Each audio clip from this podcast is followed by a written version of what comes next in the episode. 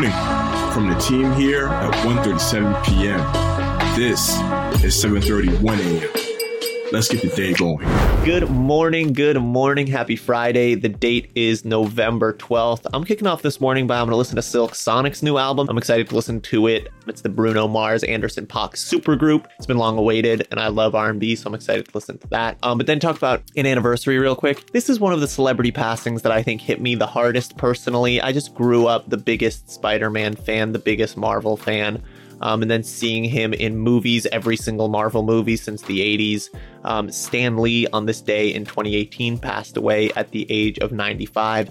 If you listen to the podcast, you know that when we do in memoriam stuff, I like to view it more as a celebration of the person's life as opposed to a sadness about their passing. Um, and we can especially do that now years out. But Stan Lee really, truly shaped so much of popular culture to this day um, with great power comes great responsibility has become just such a quoted just idiom at this point and i would not be the person i am without spider-man and stan lee and, and the movies that he inspired and the comics that he wrote. Um, so just shout out to stan lee and his family on this day. Yeah charlie definitely big love to stan lee man. Excelsior i had this shirt in my closet always go back and watch all the, the cameos he made in Marvel films on YouTube just once a month, just to relive some of his, his best on screen memories, man. So, yeah, shout out to Stan Lee. Also, big anniversary on this day. Disney launched Disney Plus, its big streaming service, back in 2019.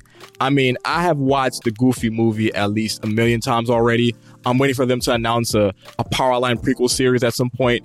I can't wait for Hawkeye and just all these dope MCU shows that are coming to Disney Plus in later years. So yeah, man, Disney Plus launched on this day, one of the best streaming services out there. Entertainment. So in entertainment, we're going to focus on Disney Plus. Celebrating its second anniversary today, Disney Plus has a slate of new additions and announcements. Dropping on the service today includes Shang-Chi and the Legend of the Ten Rings, Jungle Cruise, Home Sweet Home Alone, and many more documentaries, movies, and new series. Additionally, IMAX versions of popular Marvel movies will be available for the very first time. And finally, Disney Plus will offer sneak peeks at several upcoming movies and shows that will soon be available on the service. While the specific shows and movies have yet to be announced, it's being thought that we'll be getting our first look at Obi-Wan Kenobi and so much more. Yeah, sorry to interrupt, Elton, but for me personally, I feel like such an idiot. I didn't make it to theaters to see Shang-Chi and The Legend of the Ten Rings, so I've been kind of awaiting this day to get to watch it. So I'm super excited because I'm definitely going to watch Shang-Chi this weekend and excited to hear what else we get to find out from Disney Plus Day on the two year anniversary today. Definitely, man. Hopefully, a slight tease of some of the upcoming MCU stuff. Agreed. I would just like a still, just a single still of She Hulk. That's all I need, Disney. Just give me that and I'm fine. Totally. I'm rooting for that for you. Gaming. All right, on the gaming side of things, if you've been looking forward to playing Rainbow Six Extraction, then this new release date and pricing update should put you in a very good mood. Ubisoft announced yesterday that its upcoming tactical PvE, that's play versus environment, first person shooter, will be now releasing on January 20th, 2022. And best of all, it won't release at the standard 60 to $70 price point most current and past gen games come with. Rainbow Six Extraction will actually launch at a price point of $39.99. The presence of cross-play buddy passes for the game means you'll get to send two invites to other players that'll get to play it during a 14-day free trial. Rainbow Six Extraction is all about taking down aliens with some of your friends, so be sure to get the crew together just in time for its January 2022 launch window. $39.99 price point looking pretty good and the and the free pass, free trial for friends. I don't know. Are we going to play Elton? Ubisoft is going all out. They're sending us the hint. Might have to get the team together. Shout out to Connor too. We'll get him in there. NFTs. If you're an NFT skeptic, you're going to roll your eyes at this one. And to be honest, if you're an NFT fan like myself, you might still roll your eyes at it. This is such an interesting one that I'm still sort of forming my opinion on. But Universal Music is creating an NFT band.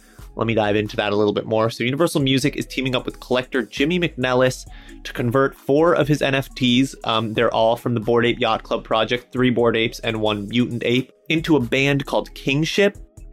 Part of why Bored Ape Yacht Club has been so successful is because, and part of what has made it unique is because the founders gave owners and collectors full commercial rights to use their apes however they see fit. So if you own an ape, you can create a comic series with it, you can create a video game with it, you can do whatever you want. Um, and so one of Universal's labels, 1022 PM, is right now putting together a team of crypto artists and animators to turn this team of four apes into three dimensional characters that they can feature in different uh, video games and music videos and other applications in the metaverse down the line.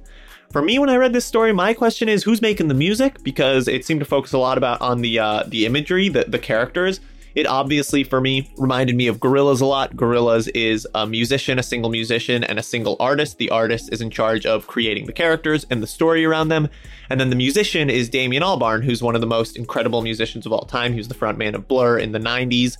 Um, I think he's one of the most underappreciated artists of all time. But I know the name Damien Albarn super well because he's the musician who makes the music for Gorillaz.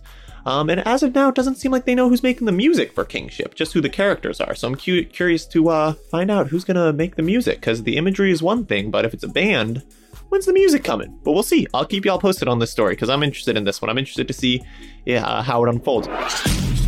Sports. And we got two pieces from the NFL today. If you follow the NFL closely, you've probably heard these already, but we'll go into some of the details. Odell Beckham Jr., it's confirmed he is going to the Rams. The LA Rams, which is one of the best teams in the NFC right now, are signing struggling Cleveland Browns wide receiver OBJ to a one year deal in their quest to win Super Bowl 56. I know he was looking to go to a contender, and so it seems like the Rams are the right choice for that. OBJ, for those who haven't been following the season so far, he has not had a good season with Cleveland Browns this year, but a lot of people have chalked up that ineffectiveness to poor quarterback play and the fact that the Browns use a pretty heavy run offense with the likes of Nick Chubb and their great offensive line. So that's part of why people think he's been underperforming. But nonetheless, Beckham hasn't scored a single touchdown all year with Cleveland and has only reeled in 17 catches. Very disappointing numbers for a player with his talent. I'm a Giants fan, so I remember a very different era of OBJ when he first was in the league. Um, we'll see if his fortune can change on the high octane Rams offense, led by Matthew Stafford, Cooper Kupp, and Robert Woods. While OBJ will be far from the focal point in their attack, he makes for a dangerous weapon. I'm sure that the head coach, Sean McVay, will find a way to utilize. And then another exciting piece from the NFL world. Yesterday, Cam Newton, Superman himself, uh, it was announced that he'll be returning to Carolina Panthers on a one year, $10 million deal. Panthers right now are 4 and 5 and very much still in the NFC South playoff picture but their quarterback play from Sam Darnold has been just I, I don't want to speak too hyperbolically, but borderline horrendous. Um, Darnold has only had seven touchdown passes on the season and has thrown an ugly amount of interceptions, total of 11 after he threw three last week against the Patriots. Not only is Cam Newton undoubtedly a better quarterback than Sam Darnold, but his return will bode well for the locker room, being that Cam Newton is one of the more popular players to ever wear a Carolina Panthers uniform. He's an iconic Panther. The Panthers will play the high flying Arizona Cardinals in week 10. It's yet to be determined right now if Newton will suit up, but I know that Panthers fans will be excited to see him back. My main NFL fandom came during an era when Cam Newton was kind of that guy, and so um, this might get me uh, excited to tune in. All right, guys and gals, that's it for today's episode. For more details on these stories and more, make sure you head to 137pm.com or follow 137pm on all our social media platforms. We'll be back again tomorrow, guys. And as always, remember to stay curious.